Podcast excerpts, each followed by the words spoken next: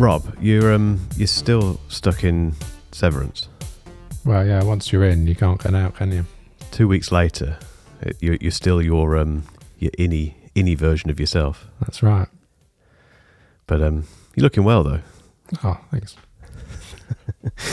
Uh, Unusually for me. yeah, come podcast time, you're normally um, half dead, aren't you? Dying from from something.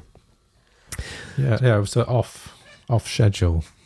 Um, we had a bit of a there was a tummy bug at nursery, which we've all enjoyed since we last spoke. Oh dear. Oh yeah, you've got all this to look forward to, haven't you? I can't wait. Yeah, how long have I got now? I've got how long have I got of my my current life? I've got another until the seventh of June, apparently. So um, yeah, that's when everything uh, gets very interesting, and I lose all my sleep. Um, anyway, enough about that. Uh, we have a guest, another guest. We seem to have a guest every every show now, Rob. It's great. Yeah, awesome. And this time we've got Sammy, who is calling in. Well, Sammy, tell us where you're calling from. I'm calling in from Saudi Arabia. Which I think that's our first Saudi Arabia-based guest. I think. It is. Glad to be making history. Um, thanks for coming on, Sammy. Really appreciate it. Um, course. I suppose just for the benefit of the audience, those who don't know, because you, you told me not to try and pronounce your surname, so I'll let you do that, and then you can perhaps tell us who you are and what you do. You pronounce my last name Fathi. And the reason why I say it's tricky is because it, it, the, the etch at the end is like a really deep etch that you kind of have to like almost gag on. Um, so it's quite it's quite difficult for Western accents to try and uh, to do it. So you could just call me Sammy. But yeah, uh, Sammy Fathi, uh, editor and social media manager at MacRumors. Happy to be here. No, we're happy to have you. Definitely. How long have you been at MacRumors? Oh, it's been a little over a year. And how are you found finding it? You know, um, I uh, couldn't complain about a thing. Well, it's, you, you've joined at an interesting time, haven't you? As well, to be fair. I mean, smack bang in the middle of everything that Apple's doing at the moment. It's um, it's a good time to be talking and writing about Apple, isn't it? yeah, it, it definitely feels like a, a prime time sort of uh, time period. Yeah, it's, it's been one one hell of a journey, for sure. What's been your highlight since you kind of Apple wise since you um you started there? Oh, that. Oh, that's, that's that's actually quite easy. Um, it was. I don't know if you guys remember when Siri leaked last year's April event. Uh, when you asked. Siri, uh, when's the next? I think it was like a week before the actual event, a few hours. Actually, no, it was probably around maybe like 13, 14 hours before the actual invites came out. If you asked Siri, when's the next Apple event, it, it said the next Apple event scheduled for April 20th next week. Um, I, I quite remember vividly getting up at like six o'clock my time and writing about that. So that would probably have to be the highlight because that was uh, that was a very rare thing to catch on Apple's side, uh, a slip up like that. So Unless it wasn't a slip up, unless it was a one of those You know- things. the funny thing is, is that the the person who actually tipped me on it was an Apple employee. Uh, that was Uh. what tipped me off. I was I was laying in bed, um, kind of just scrolling on Twitter, and I got a message from a good friend of mine at Apple, um, and he was like, "Hey, by the way, have you ever have you talked to Siri recently?" And it was a really cryptic sort of message, and this was just around the time that you know event rumors were starting to to kind of swirl around. So I just casually asked Siri. I said, "When's the next Apple event?" and uh, I think my heart dropped when, when it responded because I hadn't seen it anywhere else, and, and to be able to be first on something like that was uh, quite awesome. Quite a scoop, definitely. Yeah, for sure. Well, we're not far from WWDC now, are we? Actually, it's. Um, I mean, ironically, it's obviously the week that my um, we were expecting my our little our first one, um, which is ironic. But um, in fact, the, our, our due date is the seventh of June, and it's uh, the sixth, Oh, obviously, that we'll get the yeah get the keynote. So um, You're going to be beta testing iOS 16 and trying to juggle being a dad, and sat next to a hospital bed with my laptop out, getting told off. Probably, I won't take the cameras in. Got your priorities straight. Absolutely, I've told her that already. She's, she's aware. Couldn't let Tim down. Or, Um, Craig. Oh, cra- of course, Don't, absolutely. don't forget about Craig. How, how, how could you? Craig, Craig's the highlight of the show. Air Force One, absolutely. Are we? Um, I suppose we might as well talk about WW, WWDC quickly. What what's um what are your predictions, Sammy? For it, what what are you looking forward to? I, I'm quite honestly just excited for the actual keynote. Um, I've really enjoyed Apple's digital events. Uh, and I remember, you know, we were, there were a lot of questions over what the first WWDC or the first all digital WWDC was in, in 2020. You know, what sort of format it would be. I think they they've done a really good job with all of the digital events. Uh, they've they've you know stayed creative. They've stayed uh, quite um, you know interesting. Um, I think there was a little bit of fear, at least on my end, um, that they would kind of just run out of ideas after so many events. Because right, they, are just at Apple Park. There, there's not so much you can show you know, it's, it's one sort of, I guess, compound. Uh, so there's not much you can show, but they've they've been very creative. So I'm just excited for the actual keynote. Uh, you know, for the transitions, the music. Apple chooses awesome music for the events, uh, which I end up adding to my own library after. Um, so yeah, the event, just the keynote itself. In terms of actual announcements, I really want to see what they do with iPad OS. Um, as, as I'm sure you two would agree, you know, iPad OS is just in this dismal state where you know it's and we complain about this every year and i feel like it's, just, it's getting tiring complaining about it. But at some point apple is going to have to address these concerns. And i can't think of a, of a you know a, a more suitable time than than this year. So probably those those two things completely agree i, I think ipad os i mean i've, I've kind of written and rambled on enough about this already but uh, like you say it is getting boring now because what they're going to do with it. And they've kind of exacerbated the issue by putting an M1 chip into things like the iPad Air, obviously the iPad Pro before that. And I think, you know, I think the very first podcast we did, Rob, was we, we moaned about iPad OS, I think, didn't we? It was, yeah, it was called uh, If All We Get Is Widgets. and that's all we got. And all we got was widgets. And all so, you got was widgets.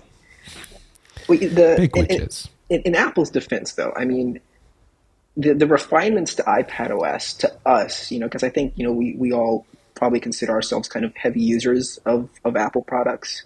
Um, but if you think about the general sort of mainstream market, the, the actual refinements that have been made to iPad OS, um, they work for the majority of, of iPad customers, right? Because the majority of iPad customers are going out and buying an iPad for you know entertainment, to, to you know you know browse the web, um, occasionally take notes and things like that. There's only a very small sort of segment of the overall iPad user base that wants this pro level um, sort of uh, interface on the iPad. So, in Apple's defense, they have refined iPad for a very specific group of people while neglecting an entire other group of people. And I hope that this year they they shift focus and say, okay, well, you know, we've we've done enough for the for the you know casual usage of iPad now let's focus on the pros and give them what they want. Um, so that's that's my small defense of Apple. I think that's fair. I, I think, um, I mean, for me, being a, I suppose not so much a power user, just more of a, a, user who wants to use some more professional type stuff on the iPad. And I know, and that, that's probably that will kind of get a lot of people's backs up because there, there is professional stuff out there. It's just not for me. Um, what what I want to see is Final Cut Pro, uh, Logic Pro. I, I, mean, we've we've spoken about this, Rob, haven't we, in the past? I, I still can't see how they're going to do either of those things, particularly Final Cut Pro, because of the, the size of libraries or the way all that kind of that that uh, you know the, the guts of Final Cut Pro on the Mac are quite cumbersome. I can't quite see how that translates to the iPad and how they can sync libraries and stuff. But um, but I want but yeah, they've got the resources to do it, haven't they? And now that we've got the power to do it as well, actually, in the iPad itself. Um, but I know, Rob, you've got a lot of thoughts on this, haven't you, in terms of what they could potentially do? You, you got me quite excited a little while ago when, when they first put the M1 chip in the iPad Pro. Um, you had to explain what you meant by it because I'm a bit stupid with this sort of stuff. But um, yeah, once you kind of detailed what you what you would like to see, it was actually quite exciting. Yeah. So oh, it was it was a completely it's just a wacky idea that just popped into my head. So you know now that everything's got Apple Silicon in it, more or less and the iPad Pro has got it's Thunderbolt now. It's got, isn't it? USB C four. Yeah. No one understands what that stuff means. Um, but essentially, you've got a 40 gigabits per second connection. So yeah, just uh, a while back, Sammy, just for your for your benefit, we just had we just explored the notion of an evolution of sidecar. But if you imagine it as tandem, i.e., you've got the two Apple Silicon processors connected via a 40 gigabit per second umbilical cord that allows you to offload processing between those two chips. And I don't think we'll ever see that, but it's a, it, was, it was just an interesting conversation about how, you know, now everything's sort of on the same level that it, it would be technically possible. But I mean, I would just, I would be happy with the iPad if uh, if they just gave us multi-user support. Because still, you can only have one user on an iPad, and that's kind of, I think that's a bit stingy. Because you know, Apple TV, you've got multi-user support. The Mac, you've got multi-user support. But yeah, so why not the iPad? So weird. If they, if they only give us one thing, I think it should be that. Because I'd, I'd like to be able to hand my iPad off to my you know daughter or you know someone else and, and have them be able to use and enjoy that device without messing up all my stuff. I can't do that at the moment. I'm I'm, I'm not going to buy my three year old uh, an, an iPad. That's madness. So yeah, but I mean, all, all this. Like, I know we we get, we got a bee in our bonnet about. Oh, they put an M1 in the in the iPad. You've got to remember that the M1 is essentially an iPad chip. So it's kind of come full circle. So everyone sort of kicks up this fuss. But if you remember when Apple Silicon was first announced, everyone was like, oh, MacBooks are going to be iPads now because it was essentially just a you know a beefed up A chip. And so yeah, so I don't. Yeah, yes, it is ridiculously overpowered, but for the operating system. But I don't. I they've got they've got to be up to something. I hope so. I really hope so. I mean, just quickly going back to the Final Cut Pro example, if I give you an example today of how I could use that, literally, yeah, based on my kind of to do list today. So I've been filming some B roll this morning for Friday's video, and I'm the sort of person who can't work in the same room for too long because I get cabin fever, so I have to go and work in coffee shops and things. So what I'd love to do today, once we finish recording this, is head off to local coffee shop, grab a bite to eat, and finish off the edit from the B roll that I've been filming this morning. Now, to do that at the minute, I've got to take my 16 inch MacBook Pro with me, which you know is like taking a, a car with you into a um, into a coffee shop. So I get stick for that as well because I know it's not technically that heavy, but it's it's cumbersome. Whereas the iPad, if I had let's say an iPad Air uh, 5 or my iPad Pro 12.9 inch, taking that with me to that coffee shop and cracking on with that edit would be a massive benefit for me. I've got all the kit here to do it, but I can't. Um, that's the one thing I want. That that for me that would work, and I don't think I'm alone with that. I've, I've spoken to other people. I've seen other people kind of mention those kind of things. Um, but yeah, that's I don't know if that's asking too much or what. But like you say, Rob, hopefully they are up to something. Um, Sammy, what what do you want from iPad OS? What what's your your big wish? I, I, I well, up until recently, I have started editing video, so I would not uh, be against Final Cut coming to the iPad. The only thing, because I'm sure Apple has, you know, thought about bringing, you know, Final Cut to the iPad. I'm sure they've thought about bringing Xcode to the iPad. I wonder though if they've just felt that it's too niche of a feature to, you know, use all those resources because they would have to probably take engineers working away from something else to develop, as you mentioned, you know, a whole new way of, you know, how do you store a library on an iPad? Or how do you sync between the iPad and Mac? If you make a change in on you know one project on the iPad, you then have to wait for that to export and then you know hop it over to an you know Mac. There's just so many questions um, to how that workflow would be, and I just wonder if they've just kind of felt that it's too niche of a of a, of a feature to actually work on. Um, if, if they you know they could have been working on it for years and, and we, we see it this year next year, um, we'll see. For me personally, though, I mean my requests for iPad are just too. I mean, it, it, it's the small things that matter, right? I mean, we're talking very big picture things, but it's the small things that matter, like small things in the Files app. The Files app is is just a really weird cluster of just options and um, if you try and rename a file on the Files app on iPad, you have to like go through like three different menus before you can actually rename a file. I mean, it's it, just the small things like that really kind of make or break any experience, whether it's iPad OS or iPhone or whatever. So just the small things like that.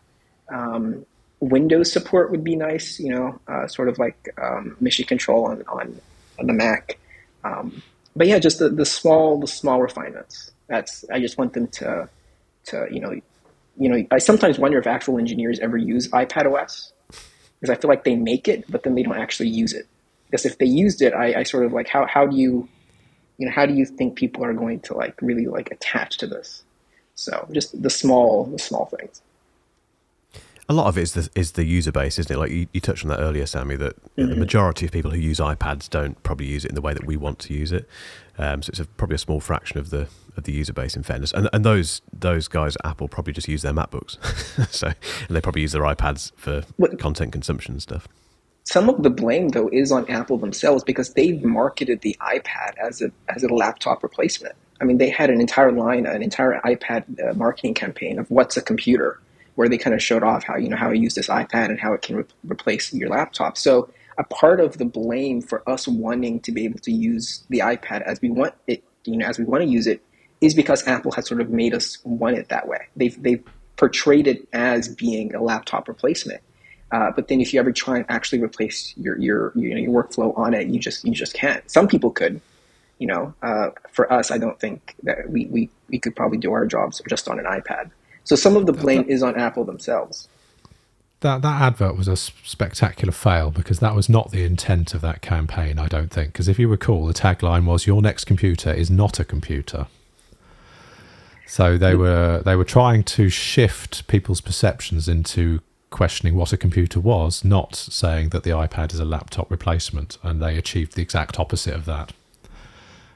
I yeah, good uh, good. I, I thought they had a campaign of what's a computer. I'm pretty sure that maybe that's not for the iPad, but Yeah, no, they did, and that, that's the point. Okay. Is that uh, that everyone interpreted that as them as Apple telling them that the iPad Yeah. was a laptop replacement, and what they were actually trying to do was was say it's not a laptop Redefine it, replacement; it, yeah. it's something different.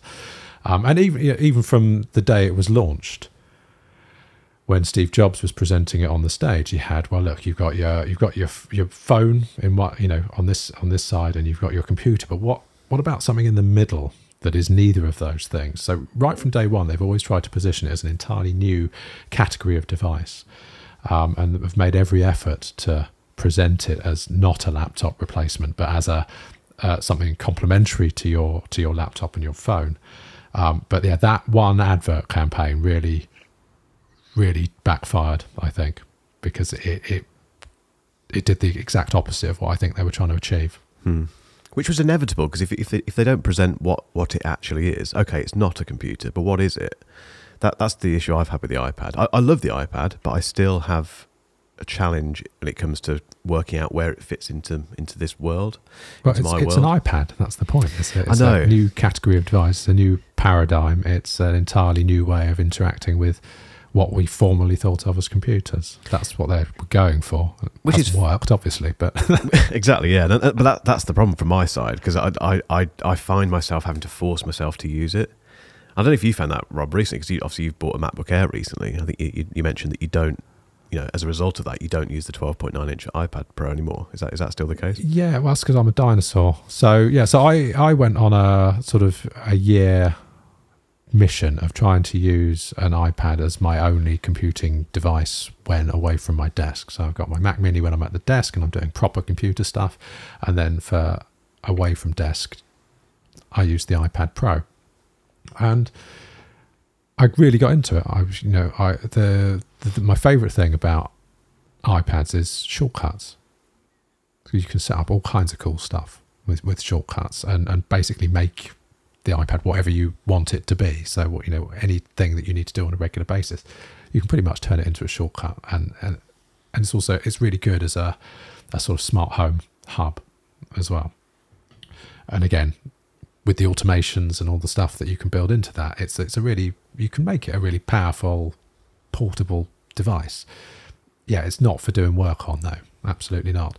But um, yeah, since I got that MacBook Air, and I, yeah, I do find myself just you know, path of least resistance gravitating towards that. But that because I'm I come from an era where we didn't have iPads.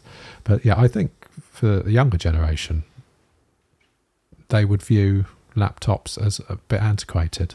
Yeah, So if you, if you were if we if we'd been if we'd grown up with iPads, I think we'd we'd have a very different feeling towards them. I, I agree completely. Yeah, we're just old farts, basically, aren't we? I think Um, the, the the the one other point I had about the iPad is universal control. because that to me feels like the clearest representation of of Apple's efforts to try and, and sort of make the workflow between the iPad and Mac a little bit more, uh, you know, sort of more one sort of thing. Um, I, I, personally love universal control. I think uh, when when Craig first demoed it, I think like a lot of people, my, my jaw just kind of dropped because it, it was so just whoa. And I mean, seeing Craig demo it was one thing, but I remember when we first got it in the beta, uh, I had installed the betas on my Mac and my iPad, and I just dragged my my you know cursor to the side of my Mac, and it jumped to the iPad, and I was blown away. I was blown away that it worked, uh, which I think says a lot about the, the, state of, of Apple's sort of software control and quality right now. But that's another topic. Mm-hmm. Um, but you know, universal control is is is like one of those things where you it, it makes sense now. If you look back at all that they've done with the iPad, it kind of makes sense. And I, I hope this is just the beginning of what they have planned for uh, for for sort of merging those two workflows into one. The only thing it's missing is it is brilliant universal control, but the only thing it is missing, I think, is is third party keyboard and mouse support.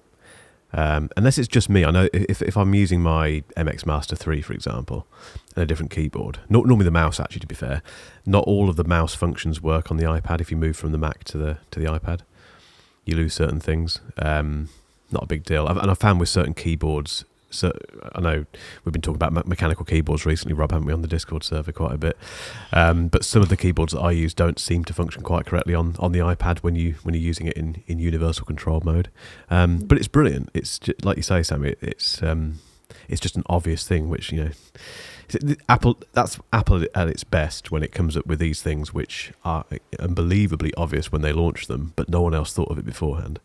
Um, I love that about Apple. Uh, it doesn't happen very often, but when it does, it's like yeah, you've got it. It's it's one one uh, one direct hit on the on the dartboard. The one complaint I have well, about they, hang on, hang on, sorry to interrupt. Uh, they the the notion that no one had thought of it before is is not true. Okay. There was Logitech Flow came long before that, which allowed you to do the same thing. And there's another tool which I forget the name of. I'll look it up. I'll put it in the show notes. But yeah, no, this is not a new thing. However, the implementation is typically polished an apple. And okay, it, it, it, took them a year longer than they intended, but uh, yeah, no, it's it's witchcraft. I love it. Sorry, the Sam. One, yeah. Just I was going to say the one complaint I have with universal control is that your iPad has to be awake in order for it to detect the iPad.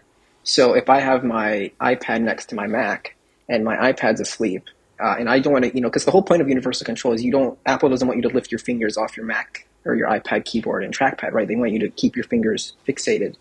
But if my iPad's asleep, I have to go and turn my iPad on, unlock it, and then it takes a few seconds and then it jumps. So I would really, I don't know how they would implement this. It might be an energy saving thing. They might have felt that, you know, if, if uh, the iPad was constantly detecting if there was a sort of Mac nearby, it could have just been a complete battery drainer.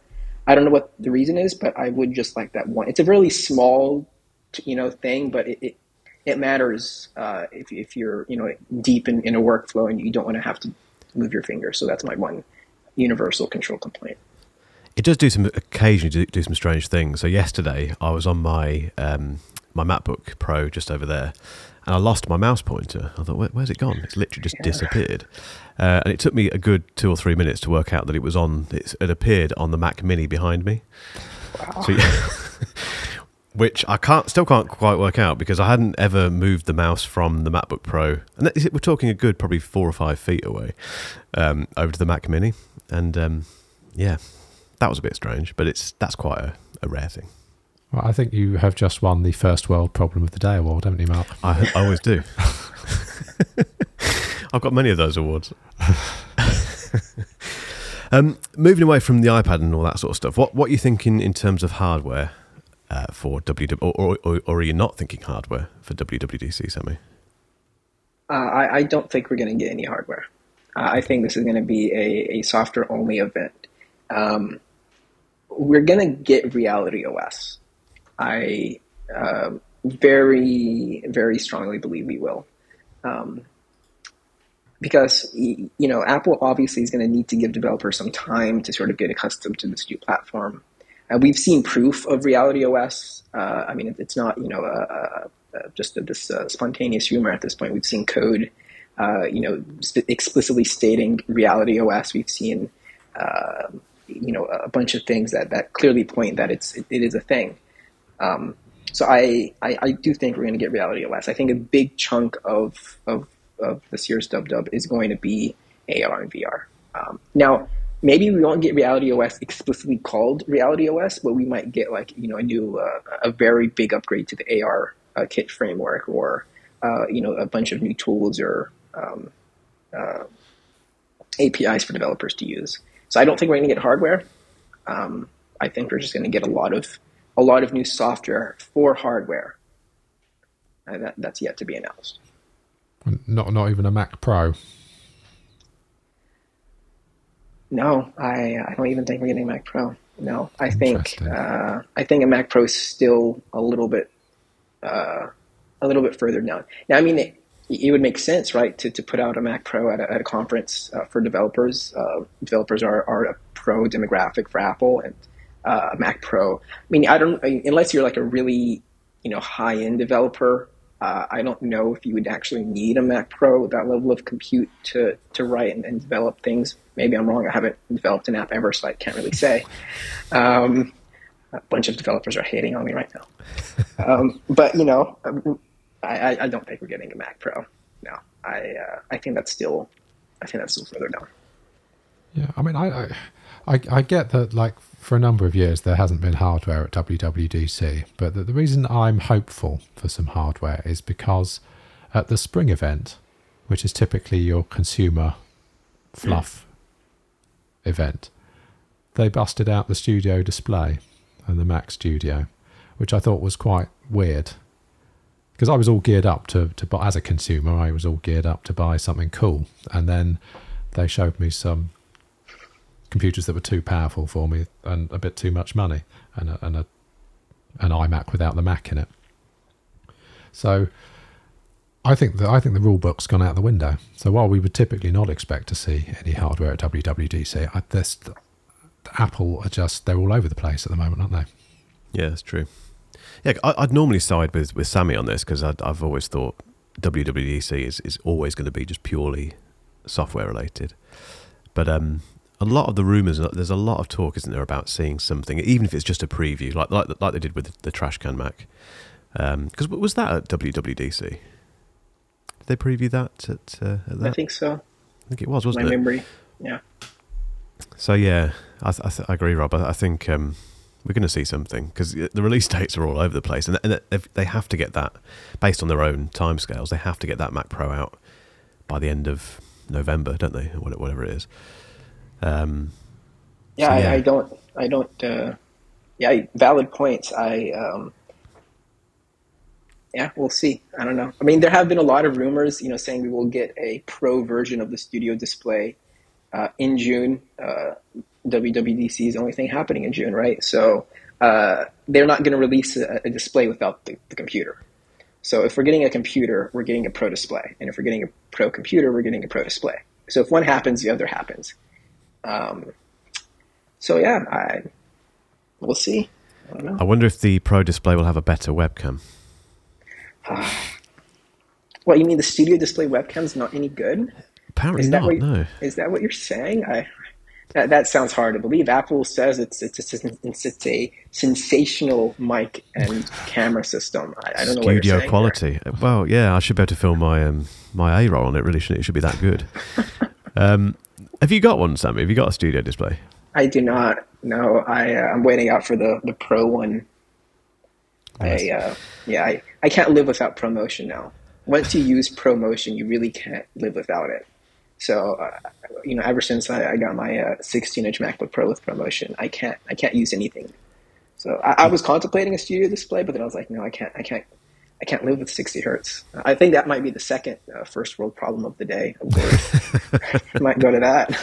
I think you might win it actually.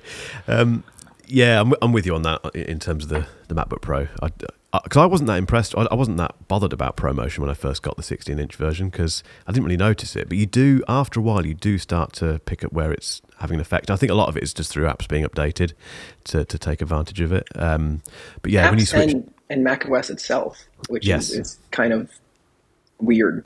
you think it would be optimized, you know, fully before it would even get out the door, but apparently not. Yeah, and, and also it, it's a better display, the, the, the, MacBook Pro, than the Studio display. Ironically, it's a better mm-hmm. panel. Um, it's got better technology. It's the micro, mini, whatever it is, LED. Um, which, yeah, but I mean, just quickly going back to the, I won't spend too long on this, but the the um, the camera on the Studio display. I published a blog this morning about this because they've they've released a, a beta version of the firmware, which I think you can get now. I think it's on the public beta release um, for Mac OS, and it apparently fixes a lot of the issues with the Studio display. And we're told that it fixes the um, the kind of smoothing issue that is there, which looks very strange. If you've seen any of the examples of the of the current camera, it's it has this very odd smoothing thing that's going on, on on your face. No contrast. It's just a horrible flat, horrible image. But apparently, this this version of the firmware fixes that and we've seen a few examples on Twitter. Uh, in fact, there's, there's, loads of them. If you, if you, do a quick search on Twitter now, you'll find no end of them. Um, and they're all very different. I mean, there's some that, that still look bad. There's some that look okay. Um, there was one. We'll put a link. I can't remember the, the lady's name. I think it's Carolina. She'd taken a, a couple of test shots with her studio display with the new firmware on it, and it looked okay. Looked all right.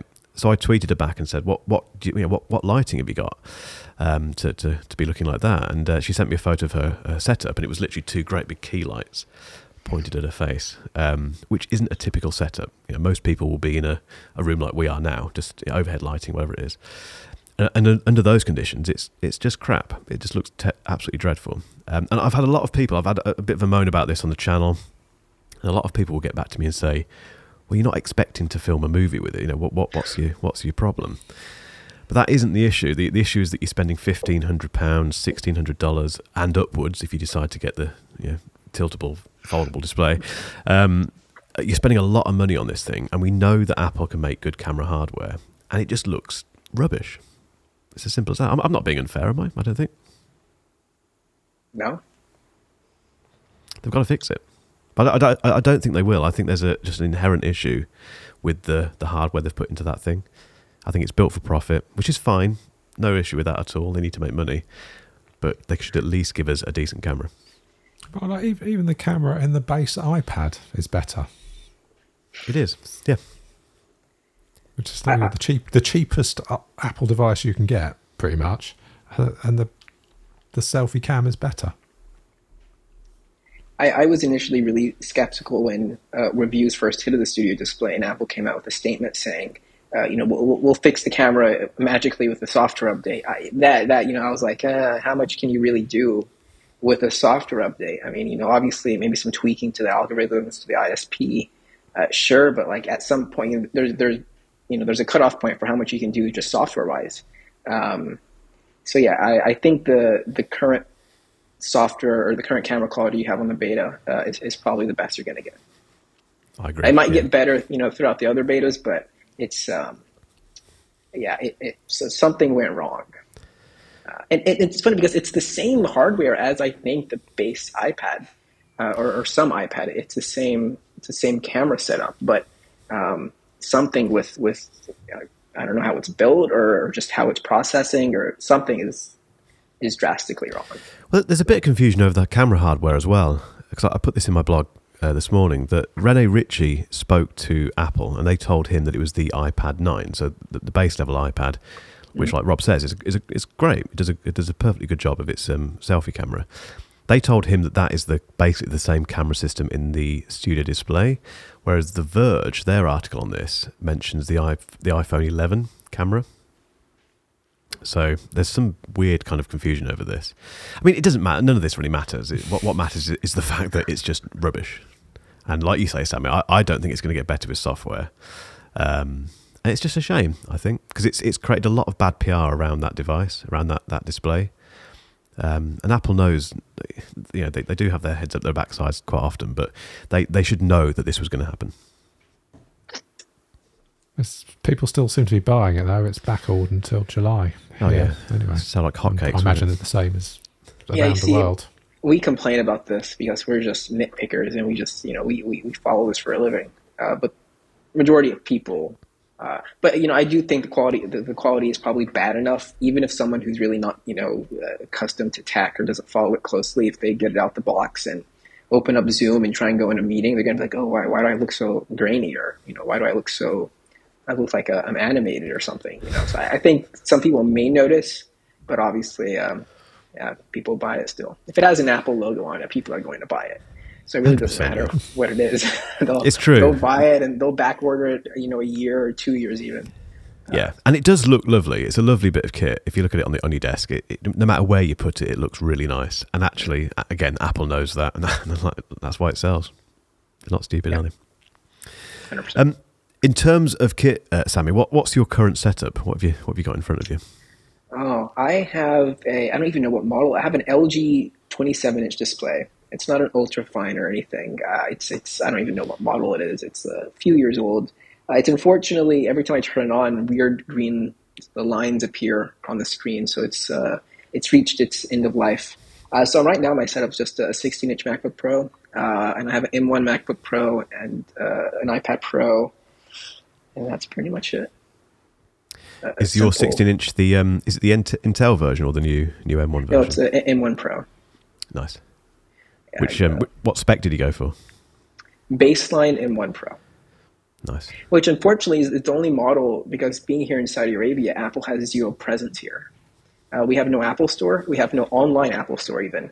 Uh, Apple just uh, they don't care about us. Uh, we don't even have Apple News. We don't have um, a bunch of services and stuff. So it, it's really annoying being here. You can't actually get custom built Macs.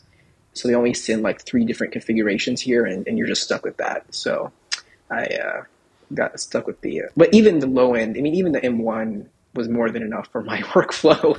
M1 Pro is just uh, a tiny bit overkill, but uh, I, I've enjoyed using it.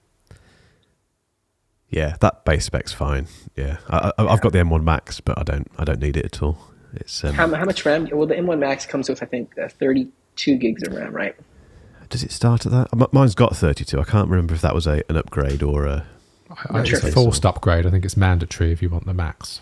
That's yeah. right. Yeah, yeah. So it's got 32 no. in mine. I did uh, obviously have 16 gigs of RAM, and I wish I, I was able to get 32 because I do notice it, it kind of stutter sometimes with 16 uh, gigs of RAM. It, it does uh, does kind of chug a little bit, but that's you know a very rare case when that happens. It's usually during Apple events uh, because Apple events I have like I am a Chrome user, uh, so I, am sorry to admit that. Um, and uh, during Apple events, I have like God knows how many tabs open, uh, tabs, Photoshop, Final Cut, sometimes uh, Slack, Twitter, you name it. Uh, so that's that's probably the you know the real test for my Mac. But imagine what that would have been like on the 16-inch Intel version. I couldn't hear yourself think. I might have been able to cook dinner while I, I report the, the event or something. Get a tan from it. How's your your MacBook Air going, Rob? You still in love with it?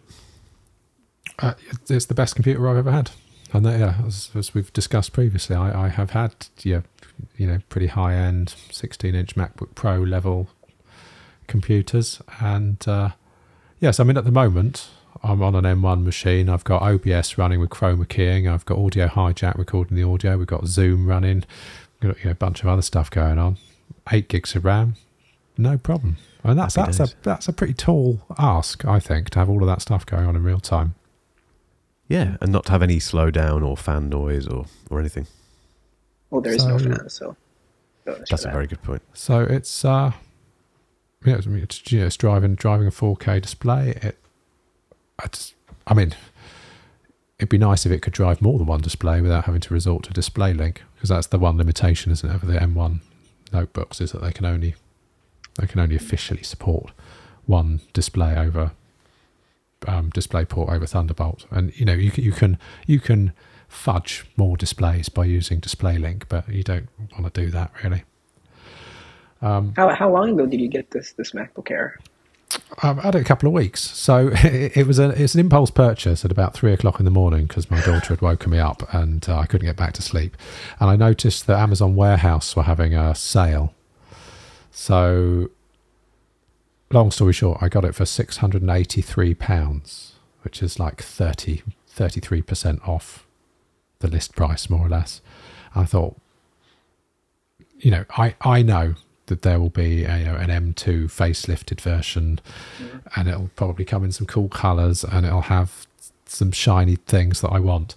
But I, th- I imagine they're going to bump the price up because they can. I think if anything, the MacBook Air, the MacBook Air is has somehow become the best value for money ultrabook you can buy. You can't. There isn't an equivalent in terms of build quality, performance, battery life, screen quality. Just as an overall package for nine hundred ninety nine dollars, you can't. There's nothing else which is a strange place for a premium Apple product to be in. So, given all of the good press and all of the hype surrounding Apple Silicon, and if they now, I mean, because Intel with the 11th gen have more or less caught up in terms of single core performance, haven't they? And uh, it, obviously, the, the performance per watt is still woeful, but they can at least say our chips are are as fast, or if not faster, than the M1.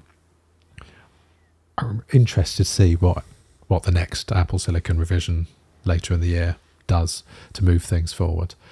Um, so I've forgotten what my point was. What was I talking about? It's just how much you love the M1 MacBook Air. Yeah. The M1 MacBook Air is the best computer I've ever I've ever bought. Uh, I can't I can't think of anything else. I, I can't. I, I, haven't managed to make it stutter. I haven't had I haven't had a beach ball. I haven't. Uh, there's just it does everything that I needed to do. I didn't pay very much for it. And yeah, whatever they show us later in the year, I'm pretty sure it's not going to compel me to upgrade because it's pretty much a perfect computer. Is it your first Apple Silicon Mac? No, I've got an M1 uh, Mac Mini as well.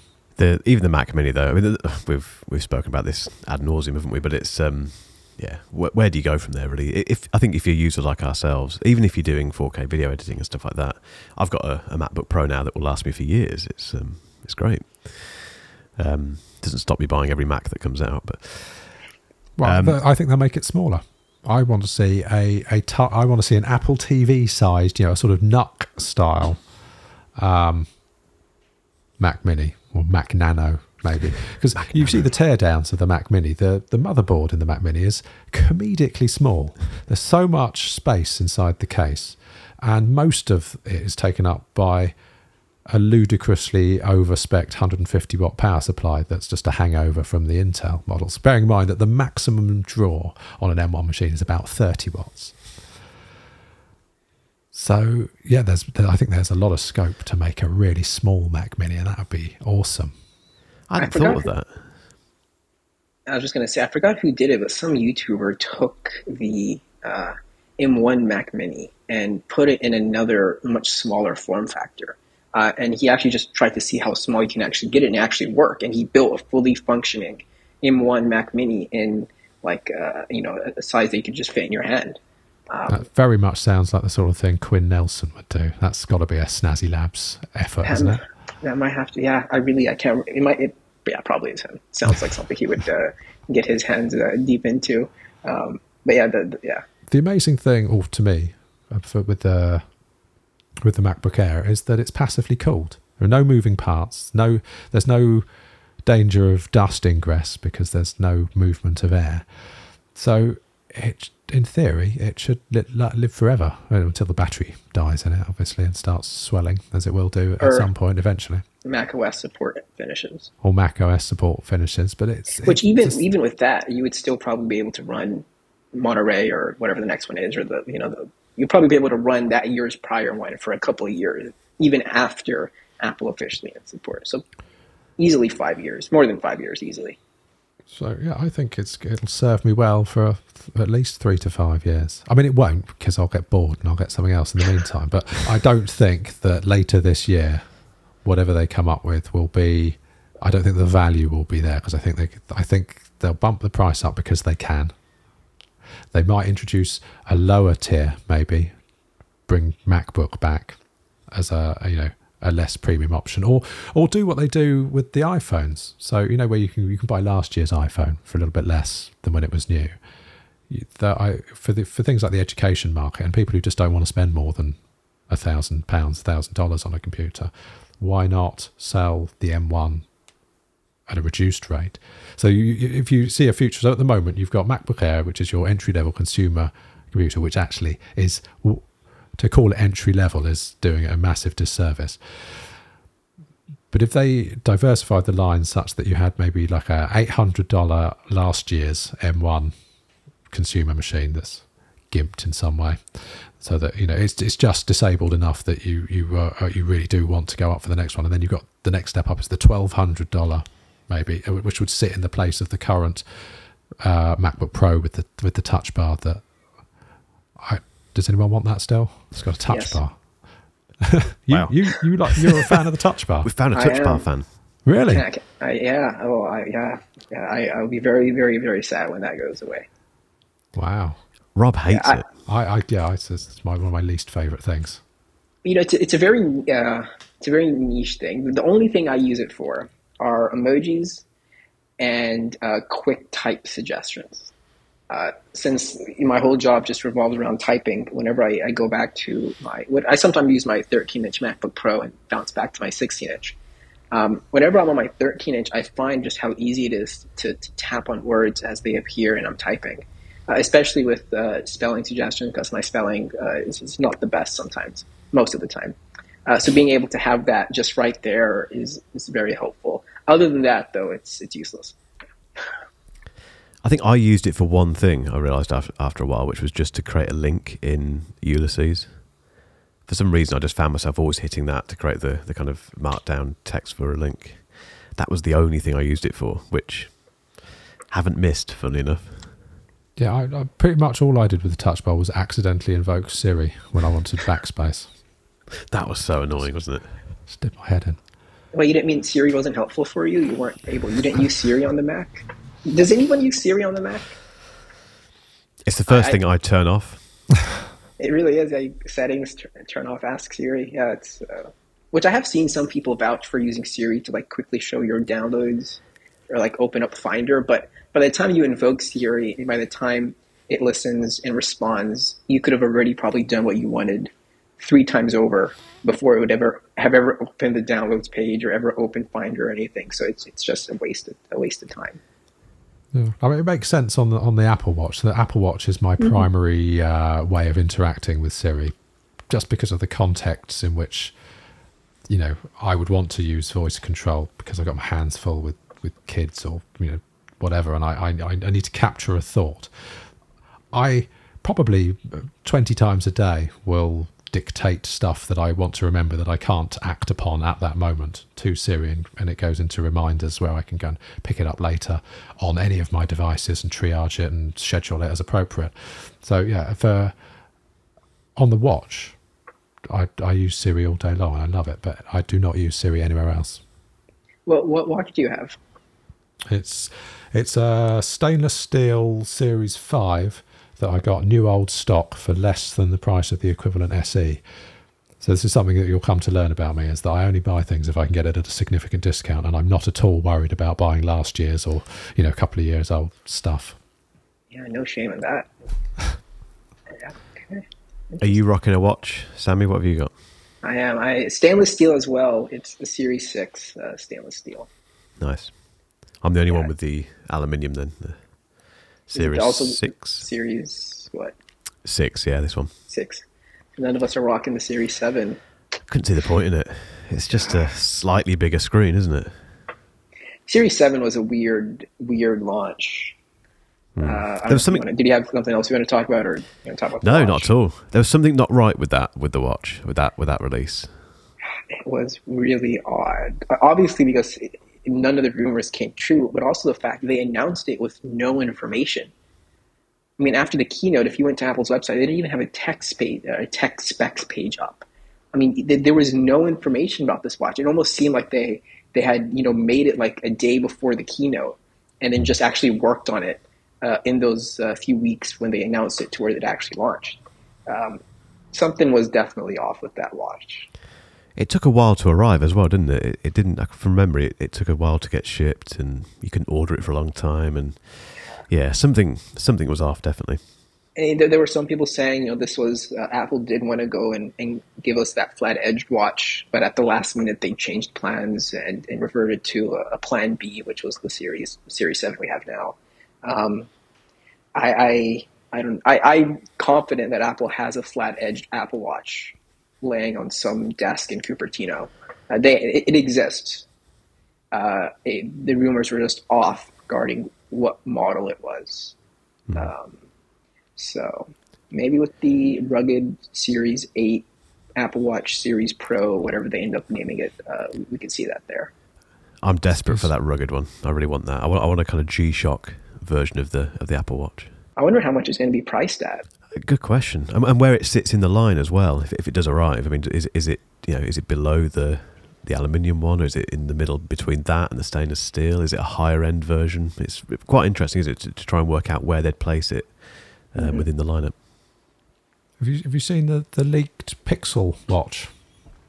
Yeah, You know, that's that's the wow, how, whether it was accidentally left there or you know whatever the however it's come to light. Basically, there is there is floating around, uh, you know, an early you know pre-production Pixel watch, which is essentially a round Apple Watch in the current style. So I'd be, I'd be quite amused if they do completely revamp it and give us this the, the new square edge because everything's got to have a square edge now. That's Apple's thing, isn't it? So we've got the new flat edged Apple Watch. After uh, Google have clearly gone to a lot of effort to make it look like an Apple Watch, and then the Apple Watch won't look like that anymore. I like the look of that. The um, the Pixel one is it, is it, it's going to be called the Pixel Watch. They think, don't they? Something along those lines. Um, but I like the look of it. It's even got the same on the band. You can see it's got the same like little um, connector things, hasn't it? Three yeah, of it's, them. it's they they it, it's it's very much a, a nod in the direction of the Apple Watch, isn't it? And why wouldn't you? Because it's the most successful watch on the planet. Absolutely. It really surprises me how popular the Apple Watch is.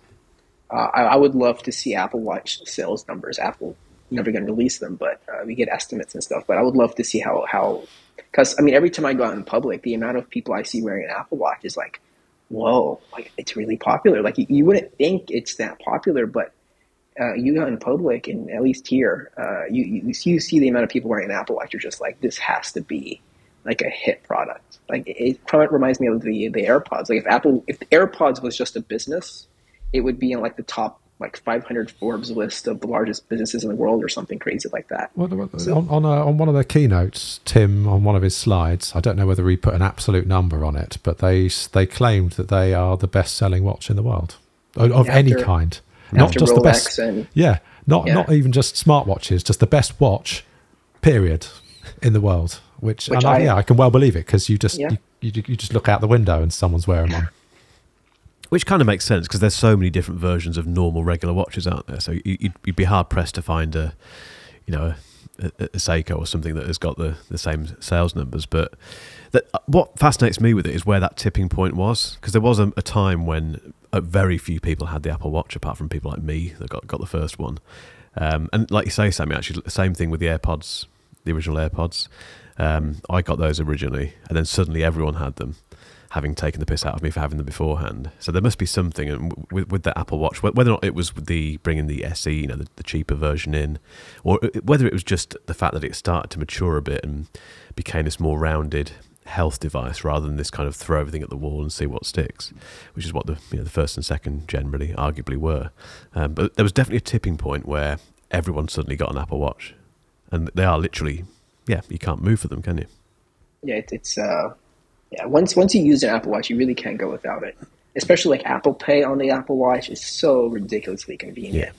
I mean, oh my god, like it's, it's it's almost like a bad addiction how easy it is to make purchases with Apple Pay because you just you go into a store, you see something like, well, I don't get my wallet out, I just you know double click the watch and pay and go about your day. It's um, It's yeah, like free money, isn't it? It's just the money comes from nowhere. I, I bought my fridge using my Apple Watch, Apple Pay in Currys.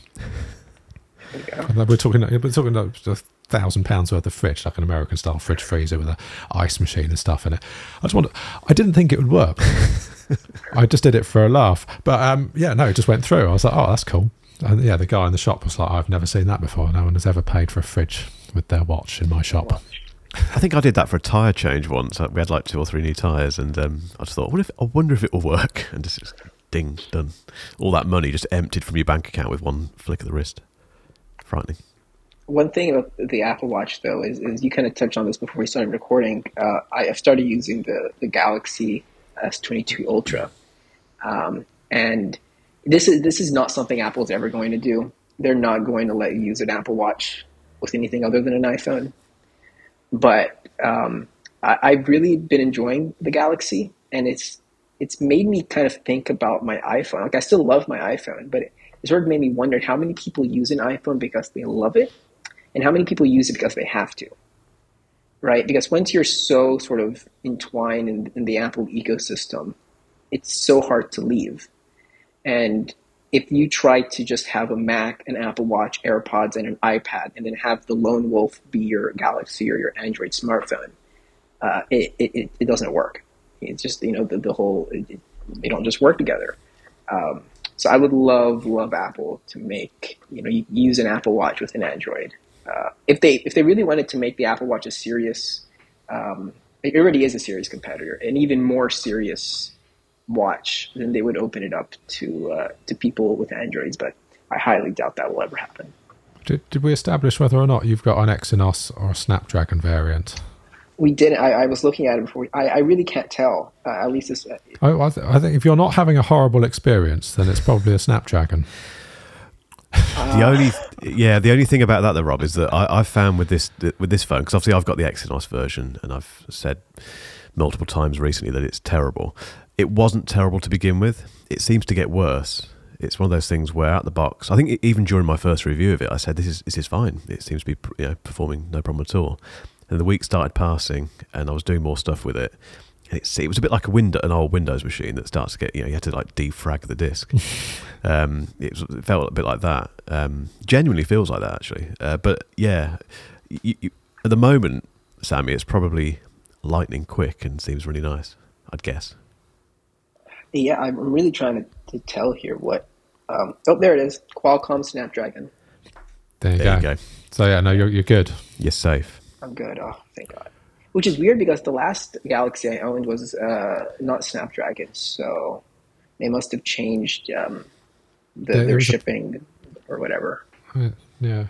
Well, so I think for some reason the, the yeah there's there's something really because yeah other, other people have said oh I, you know I've got an Exynos S21 and it's fine so there is something not right about this year's Exynos, I think, in the S22. You see it's all over the, the interwebs, people moaning about there. And it's quite telling, actually, that uh, MKBHD, who has access to both, obviously, is sticking with the S21 Ultra from last year as his daily mm. driver. I mean, he hasn't outright that... panned the S22 Ultra, but it's interesting that it's it's you've got it there, but you're still choosing to use last year's. Why? Why is that? I think that's that says quite a lot, to be honest. Um, th- there's definitely something wrong with it. The, the fact that since I've had mine, there's been three or four um, OS updates, firmware updates that have come out. The last one has improved it a bit. To be fair, it's a bit better now. But again, it's uh, the more you use it, the worse it seems to get. Um, yeah, I think you'll be okay with yours, Sammy, if you've got the Snapdragon, because that, that Snapdragon chip is fantastic. I had it in the um, the Oppo uh, Find X5 Pro that was fantastic. That that was iPhone like in terms of performance. Um, but the yeah the Exynos S22 Ultra is just terrible. Have you no tried excuse. out the uh, the Google Pixel? Only the 4A. That's the last Pixel I've I've had. Um, I've not had the six. Yeah, I had yeah, the no, six I, Pro. I, I, did you? Was that you did a video on this, didn't you? It's your your one video on your YouTube channel is the Pixel, isn't it?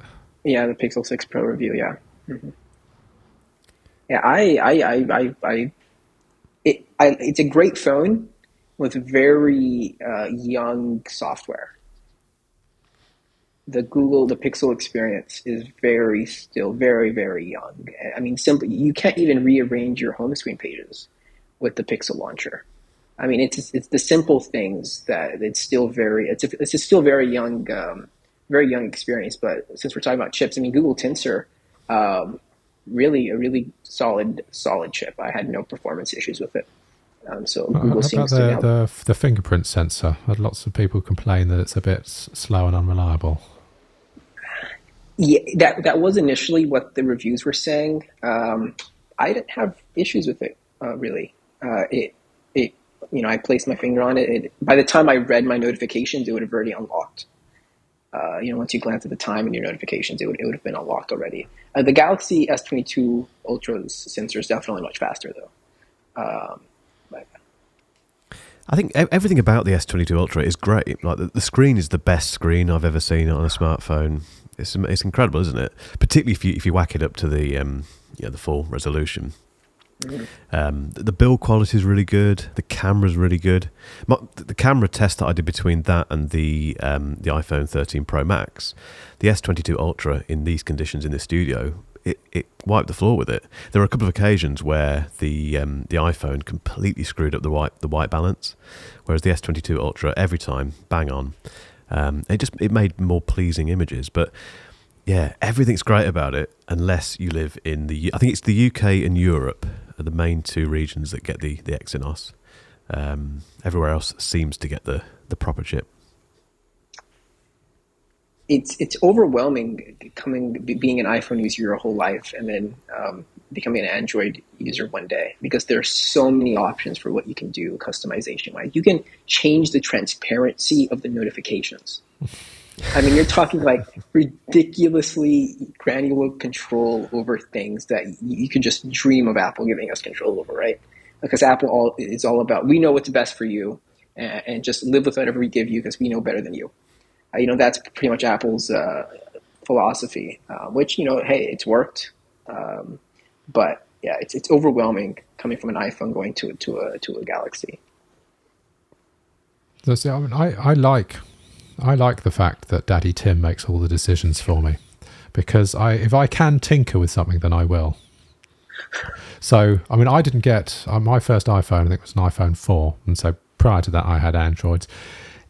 In between that, I, I went on a bit of a Windows Phone adventure. I had a BlackBerry for a while. I had, uh, and I've had various other Android phones. And my employer, up until very recently, I'd, had always had Galaxy phones. So the last Galaxy phone I had was an S10, um, but they've recently swapped it out for an iPhone SE two. I don't know why they've switched to iPhone, but but they have. So I'm Androidless. But I have, I've had my my feet in both camps for, you know, many many years, and um, yeah, I found that on Android, when you really get into it, if you're the kind of person that that doesn't know when to stop, you can get yourself into all sorts of trouble. So I was installing custom, you know, launchers and lock screens, and um, you know, using Tasker to, you know, automate stuff and tinker with stuff. These, there's, yeah, it's it's a double-edged sword. It's great that you have that flexibility uh, as long as you can be trusted with it, and I can't. So I, I, found that on Android, I would spend more time just experimenting and playing with, you know, stuff I could tinker with rather than actually doing the stuff that I bought the device to do. if that makes sense. So yeah, so I quite like, I quite like that I'm I'm I'm restricted in how much time I can waste messing about with stuff on the iPhone. That's exactly how I feel about it. Although I think with with current versions of Android, all, even though all that stuff is still there, you can still do all that tweaking and break it to your heart's content. It's it feels a bit more hidden. It's a bit harder to find. I think. I don't know if that's just a conscious thing they've they've done, or maybe it's just me not looking hard enough. But um, it doesn't it doesn't feel quite as unsafe as it used to. That's what I like about Android these days. But um, yeah, I w- I won't rant anymore about the, the S22 Ultra. I'll, I'll leave it there. But. Well, did you see the, the privacy labels are coming? Your Google Play Store privacy labels, Apple, you know, the Apple nutritional labels sort of equivalent is coming. Okay, I find that quite interesting. Cause, it's really uh, hard to call it a. It's it's not really not an equivalent. It, it's a copy and paste. Well, yeah, but but the thing is, is knowing what we know about Google and their their consumption of users' data is presumably if they would know if you're the kind of user that is going and checking this stuff and can therefore profile you as someone who's concerned about privacy and therefore sell you, you know, more push more heavily VPNs, virtual credit card services, hmm. um, you know, that, that that you know sort of privacy focused products because they would have that telemetry data. So I'm I'm interested to know what sort of you know the, the, the, you know ironically how much you're telling Google about you simply by looking at those labels if you're the kind of person that does because you would present a very different set of products to the user who's going in and habitually deciding whether or not to install an app based on the privacy nutrition label versus the guy that just goes in and installs every app from meta without scrolling down so Hmm. there I th- it's a feature that is you know pretending to be on your side but i suspect is actually just a way to tell whether or not you are, are privacy focused or not and therefore mm, allow them to profile you in yet another way So that make sense? cynical, Rob. So cynical, Rob. But probably true, to be fair. Yeah, I, that's a really good point to make. Uh, Google, see, they, they they'll monetize anything if they can. I wouldn't be surprised if. But how would that work? You know, they have like different markers on the app page, and then if you if you went past a certain point, it would just consider you looking at the privacy labels. Or, I mean, it's it's a great it's it's a great uh, business model. Um, but I just wonder how they would actually go about implementing it. Well, yeah, I mean, you, you have to scroll down a certain distance, so you would have Yeah. some some metrics in there that say, well, look, if a user, uh, you know, habitually scrolls past this point, spends X amount of time looking at this stuff, then we'll we'll we'll flag them as being, you know, concerned about privacy, and uh, we'll put them into our bucket of, um, you know, our, our our packaged bucket of users that people who are selling that kind of stuff can advertise to, and and, and we'll sell adverts to the you know or clicks or whatever to the highest bidder. Another reason to stick with iPhones. That, that and, and blue bubbles because you don't want to be a green bubble loser, you? No, that is that's the horrible. Yeah, I, I try and start. I mean, uh, I suppose over here we have WhatsApp, which makes that a little less embarrassing. But um, yeah, no one wants to be a, a green a green person, do they? Which you you can get blue bubbles on Android. It's just uh, not the same. Not the same bubbles, are they? It's, uh, it's a little bit of a complicated process. I think we've uh, we've reached the end, guys. But um, and we haven't even mentioned Elon and, and Twitter. Oh. We won't because we'll be here for another three hours. So we'll, we'll leave that. We'll save that for next time. That, that, that's a yeah, that's a rabbit hole right there. Hundred percent. Sammy, thanks so much for coming on. It's been um, it's been great. Thank you so much for having me. That was awesome. It won't be the last time. Ross? We'll have you on again. Normally we'd say, well, where where where can people find you, etc., etc. But obviously, we, people know you're the, the editor at uh, and the social at um, at MacRumors, so which is awesome. That's such a cool thing to do. Although you've got your own YouTube channel, haven't you? Is it worth us quickly giving that a plug? Uh, once I upload a few more, vi- you know, it's, YouTube's hard. it's hard. Tell me hard. about it. Uh, you do one. I spent like three weeks on one video, and then trying to plan out the rest. It's just like, oh my god. Um, but yeah, I guess I, you could consider me a, a, an up and coming YouTuber. Yeah, sure. You, you can just find me on Twitter. Twitter is the best place to reach out and connect with me. So we'll put, we'll put all the links in the in the show notes. We will do. Awesome. Cheers, guys. Appreciate that. Thanks.